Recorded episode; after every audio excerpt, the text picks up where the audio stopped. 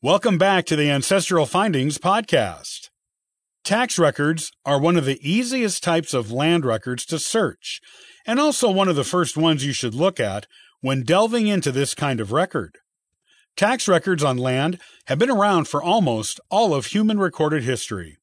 They may tell you a little bit about an ancestor, or a lot. They are definitely something you should be using in your genealogy research.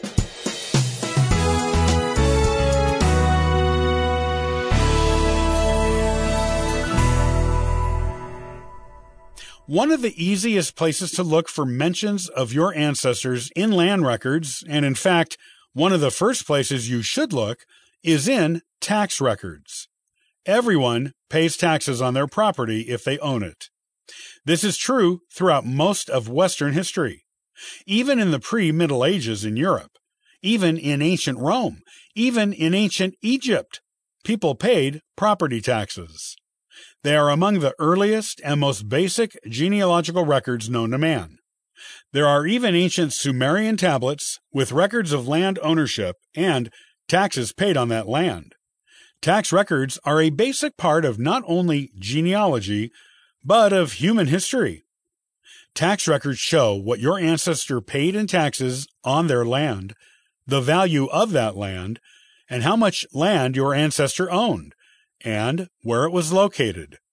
This is the basic type of information you will probably find in most tax records, at least in America.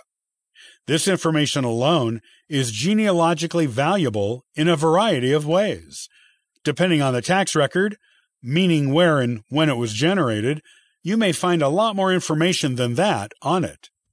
Things like a description of the land, a list of landmarks indicating the borders of the land, when the land was purchased, whether it is mortgaged or owned outright, and even the names of beneficiaries of the land or executors of the estate, if the owner of the land has crossed over between tax documentation periods. Can also sometimes be found on tax records. These are all things that can help fill out a family tree with more names, dates, and interesting personal information that you might not be able to find anywhere else. If you aren't sure of the names of all of an ancestor's children, or any of them, or didn't know of any living descendants they may have had, the names of the people inheriting the land or being executors of the estate can be quite revealing. It's easy to tell if the person is a relative if they have the same last name as your ancestor.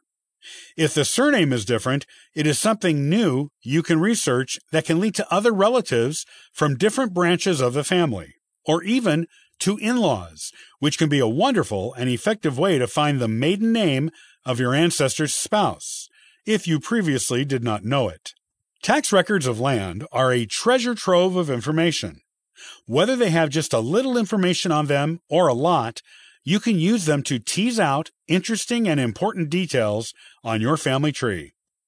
You can find tax records at your state archives and sometimes at the county archives where your ancestor owned land. There are national records in Washington, D.C. if your ancestor was given homestead land.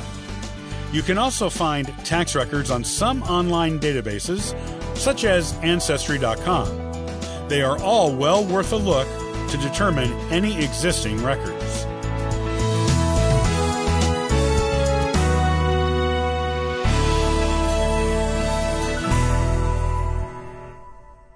Thanks for listening to the Ancestral Findings Podcast.